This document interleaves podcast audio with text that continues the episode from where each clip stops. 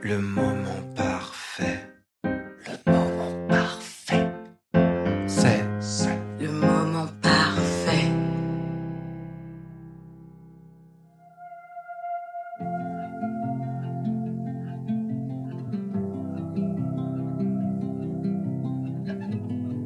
Ça commence par des arpèges de guitare et un simple synthé. Au départ, on ne sait pas trop où on est. On nous parle de paysages sous la neige, de visages qui se tordent. On nous parle de murs qui font perdre la vue. Est-ce que ces images sont vraiment réelles ou est-ce une hallucination? Après tout, cette chanson s'appelle La fièvre noire. Et elle est composée, écrite et interprétée par Laura Cahen. Salut Laura. Salut Est-ce que tu peux nous raconter ton moment parfait sur euh, la fièvre noire? Oui, mais ça va prendre un petit peu de temps. on a tout notre temps. Super. Donc j'étais euh, en résidence d'écriture envoyée par les Francopholies de La Rochelle parce qu'ils avaient mis ce programme-là en place dans un endroit euh, assez étrange en Alsace, à Kaisersberg. Kaisersberg, est un très joli village alsacien typique euh, avec des maisons. D'ailleurs, je sais pas si c'est une ville ou un village. Vérifier parce que j'ai peur de dire une bêtise, mais en tout cas, le cœur de la ville est très très du village est très beau et, il y a des beaux colombages, tout ça. Bon, bref, c'est au milieu des montagnes. Et là, euh, le- l'endroit dans lequel j'étais, c'était un peu en hauteur et ça, ça, ça surplombait justement le, la ville. Et c'était face à des montagnes, mais ça ressemblait un peu à l'hôtel dans The Shining. Et il se trouve que c'était euh, un centre de vacances pour les agents EDF. Et donc, euh, oui, les Francopholies de La Rochelle ont un partenariat avec ces centres CCAS et m'ont envoyé là-bas pour que je sois seule. Mais il y avait un but euh, d'action sociale, un peu d'action culturelle, et, et l'idée c'était que je chante euh, des chansons le soir aux, aux électriciens, aux vacanciers. Mais c'était au mois de janvier, donc euh, complètement en dehors des vacances scolaires, après les vacances de Noël, donc il y avait il y avait vraiment pas grand monde, il devait y avoir trois quatre personnes, qui fait que c'était assez angoissant, assez flippant. Et que euh, bon, et je m'étais lancé le challenge d'écrire une chanson par jour, donc pendant cinq jours. Et, euh, et, et pour ça, bon, j'avais un peu préparé quand même parce que j'avais peur d'être sèche et puis il n'était pas question pour moi de de tricher et de chanter le soir des, des chansons qui existaient déjà. J'avais vraiment envie de, enfin pour moi c'était important que j'arrive à écrire cinq chansons en cinq jours. Donc j'avais des tips, euh, des contraintes et tout ça et, et je les ai malheureusement épuisées assez vite parce que parce que c'était c'était quand même dur, c'était un peu angoissant comme je le disais. C'était euh, mais mais c'était bien aussi mais de se retrouver seul dans un si grand endroit avec personne, c'était un peu euh, avec euh, cette obligation de, de de créer parce que la nature autour était superbe mais je suis restée beaucoup à l'intérieur. Au bout d'un moment, je me suis autorisé quelques promenades, mais bon, bref. Donc, je commençais à avoir un peu ce sentiment de cabin fever, de, de claustrophobie. D'accord. Et euh, et puis j'avais au bout du quatrième jour, j'avais plus de de tips, de de j'avais plus de de d'aide quoi. J'avais épuisé tous mes tous mes astuces pour euh, pour m'aider à écrire en cas de page blanche. Donc euh, j'étais assez désespérée, j'étais un peu triste euh, parce que c'était le quatrième jour et que c'était un peu long d'être toute seule dans cet endroit depuis tout ce temps. Et, euh, et là, euh, bon, je me suis assise à ce bureau qui était dans une pièce immense. Euh, il y avait aussi un piano à queue et bon, la, la pièce était pas belle, mais elle donnait sur sur la montagne via deux grandes fenêtres.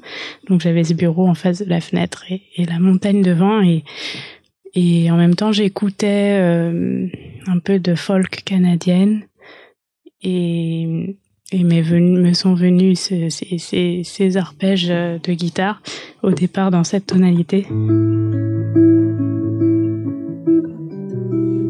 Oui, normalement il faudrait un capot sinon ça marche pas. Bref, mais quelque chose comme ça. Et, euh, et, et en même temps, je regardais dehors et je me suis dit, ben, ma, ma grande, peut-être que, de toute façon, là, t'as plus le choix, il faut que t'écrives une chanson pour ce soir. Donc, écris peut-être euh, simplement ce que tu vois.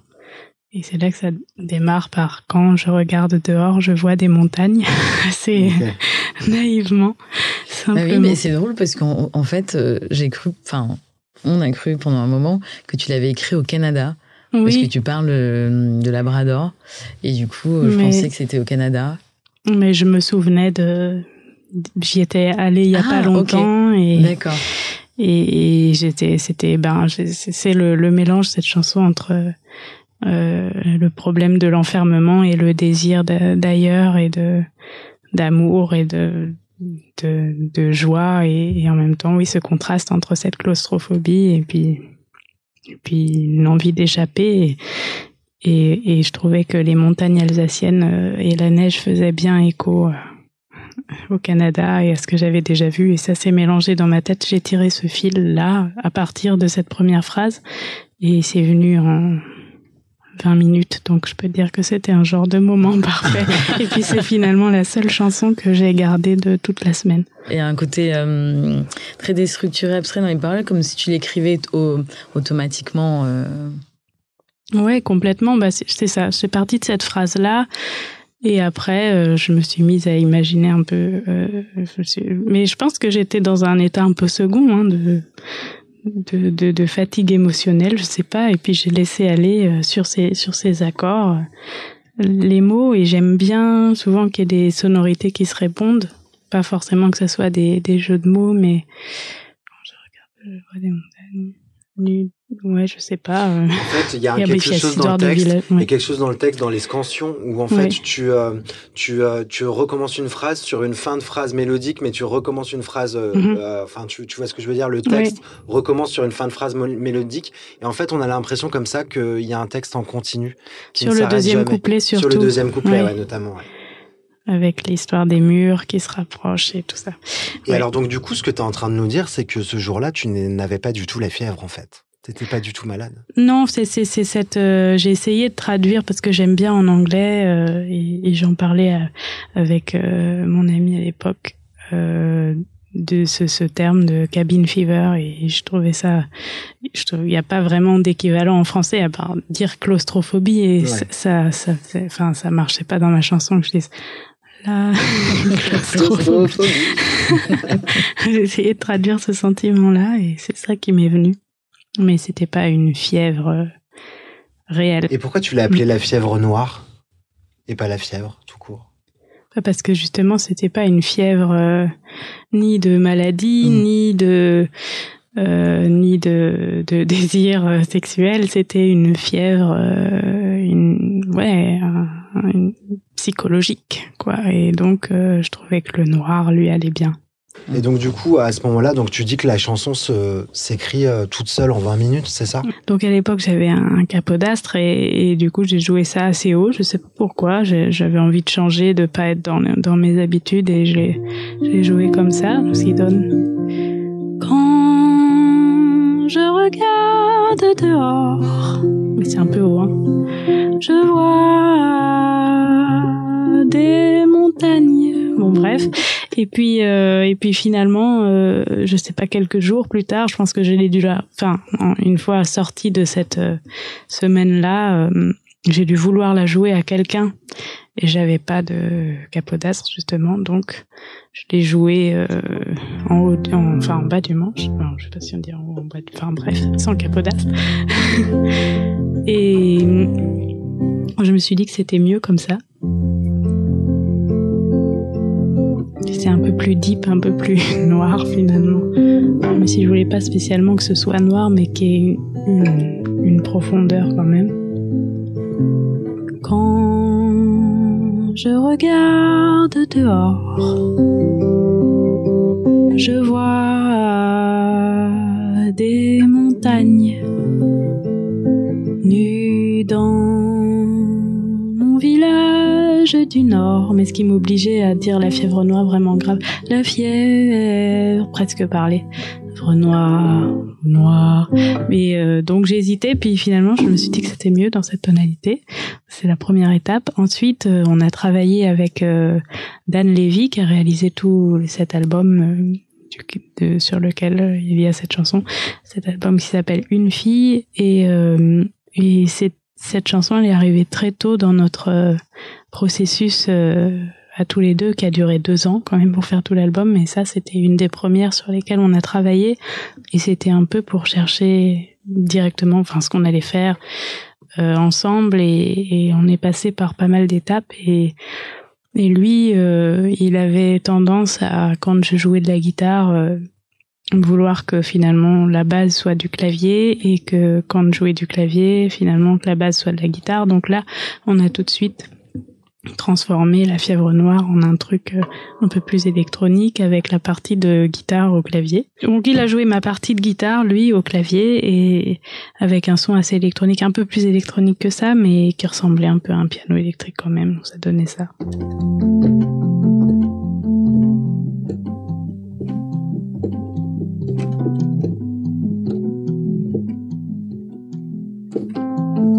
Après, il y avait le refrain. Ça donnait un truc comme ça. Donc Avec vraiment exactement les mêmes traits. Et, euh, et puis, il avait mis une batterie qui ressemble un peu à ce qu'on a maintenant, mais qui était vraiment plus électronique. Et hum, c'était une première étape dans notre travail et c'était c'était assez intéressant. J'aimais bien, je crois, mais finalement c'était un peu trop loin de moi. Donc c'est comme si on avait tiré un élastique un peu euh, ben, loin et que on l'avait relâché un peu pour euh, se rapprocher de moi. Donc finalement, euh, après, euh, je pense un an de travail sur d'autres chansons, on a décidé de remettre la chanson dans sa version originale, quasiment. Donc j'ai rejoué de la guitare, celle que vous entendez sur le disque, et on a mis, enfin, on a gardé ces ces, ces batteries un peu électroniques, boîte à rythme, mais on a essayé de les rendre un peu plus organiques et on a fait que le tout soit un peu plus canadien comme à l'origine de ce que j'imaginais. Donc ce que tu es en train de nous dire, c'est que c'est la chanson la plus courte de l'histoire pour son écriture et la plus longue dans sa production en fait. Ouais, par rapport à l'histoire de ce disque, ouais, je pense que c'est une qui a eu euh, vraiment plusieurs versions, mais mais en même temps, on l'a pas euh, triturée pendant des années, c'est-à-dire qu'on trouvait qu'elle était bien la version euh, avec le clavier, mais juste que finalement c'était pas, c'était un peu loin de moi et qu'il fallait euh, euh, retrouver un peu l'essence de la chanson et c'est ce qu'on a cherché en, retrouvant la guitare et c'est ce vers quoi je vais finalement euh, globalement de plus en plus. Parce que c'est comme ça que, que, naissent les chansons chez moi en tout cas guitare voix et que en fait ben, c'est peut-être comme ça qu'elles doivent être enfin au plus proche de ça en tout cas dans toutes tes chansons, la plupart du temps, on a l'impression que tu nous racontes un secret. Il y a quelque chose de très euh, intime. Euh, Est-ce que c'est parce que je chante pas fort? Ah oui, c'est ça. Je... Dans ma voix. Je me demandais si tu parlais des textes ou de la voix. D'accord. Dans mon album précédent, j'avais quelque chose avec la voix où je pensais qu'il fallait que ça soit plus euh, vraiment chanté euh, que chaque syllabe sonne, que je, je, je donne de la rondeur à chaque, euh, ouais, chaque chose qui sortait de ma bouche. Et là, dans ce, ce deuxième album, j'ai fait un peu le travail inverse, c'est-à-dire d'essayer de me rapprocher le plus possible de, de ma voix parler et on a aussi euh, décidé qu'il y aurait euh, quasiment aucun effet sur la voix, que ça soit presque comme si je vous parlais à l'oreille en effet. Donc c'est peut-être ça qui donne ce sentiment. Et alors justement, quand on quand on écoute, euh, c'est pas le cas de toutes les chansons de, de l'album, mais en tout cas, il y en a pas mal quand même dans l'album où, avec Dan Levy, vous avez fait le choix de production très simple, mhm. très épurée. Et notamment sur celle-là, on a on a quoi? On a une guitare, on a quelques synthés et une basse, quoi. Oui, c'est guitare, basse, batterie, euh, synthé. Comment dire Comment est-ce que vous avez décidé sur celle-là On va, on va faire simple. Sur celle-là, on va mettre de la prod. Il y a, y dans, dans, cet album-là, il y a aussi des violons parfois. Comment est-ce que vous avez travaillé Comment est-ce que vous avez décidé ça? Ben, c'était pas Enfin, c'est réfléchi bien sûr, mais c'est quand même assez instinctif, quoi. Là, on s'est dit, il y, a, des endroits où ça nécessite euh, une envolée et que la voix soit accompagnée, que on, a besoin d'une tension cinématographique supplémentaire, donc on a ajouté des cordes et d'autres où justement on avait envie d'être sur quelque chose de très intime, sur le secret, comme tu le dis, euh, de privilégier. Euh, la simplicité et être dans une certaine recherche de pureté en fait mais c'est on la cherche toujours mais c'est euh, je pense que c'est ça Il y a des influences que tu, que tu revendiques quand tu es en interview comme ça et, est-ce qu'il y a des artistes euh, que tu as envie de référencer à travers ta musique ou en tout cas de saluer de loin? Il y en a beaucoup qui m'ont, en tout cas, qui m'ont bouleversé et donc forcément aussi influencé et, à qui j'ai un peu envie de ressembler. Récemment, je suis vraiment très très touchée et euh, j'écoute beaucoup les disques de Laura Marling et de Adrian Lenker. Euh, sinon, et dans Big Thief donc. Mais sinon, avant ça, euh, je peux citer Portishead, Radiohead, et euh, en français, euh, Anne Sylvestre pour les textes, euh, et Barbara, et Bachung, et Bertrand Belin aussi. C'est quelqu'un dont j'admire beaucoup l'écriture, très ciselée, poétique et un peu automatique, enfin qui semble un peu automatique aussi. T'as fait une reprise de de Bertrand. De Bertrand. Euh, oui, pendant le confinement, j'ai fait plein de reprises et ça, ça, oui, j'avais repris la chanson Chose Nouvelle que je trouve vraiment très belle. Effectivement. Et j'avais aussi, pendant ce confinement, repris euh, Moment Parfait de Philippe Catherine. Voilà, la boucle bouclée. que j'adore aussi. Et tu as deviné évidemment que c'était une référence, le, le nom de, de, cette émission. Bien sûr. À cette parfaite chanson. Mm. Qui est effectivement parfaite. En parlant justement de, enfin, de tous ces artistes, qu'est-ce qui te plaît là-dedans, en fait Dans la collaboration. Dans la collaboration, ouais.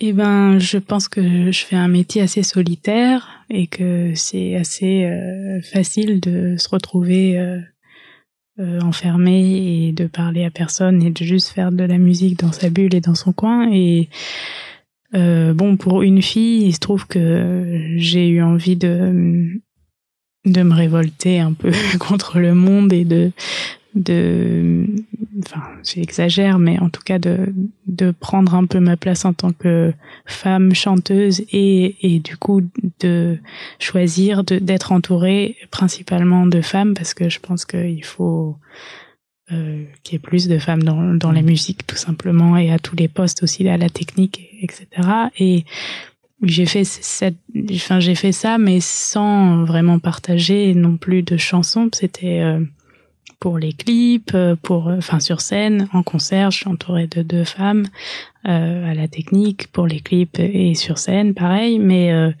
finalement, j'ai chanté juste une chanson avec Yael Naïm. C'est c'est pas rien quand même, mais c'était.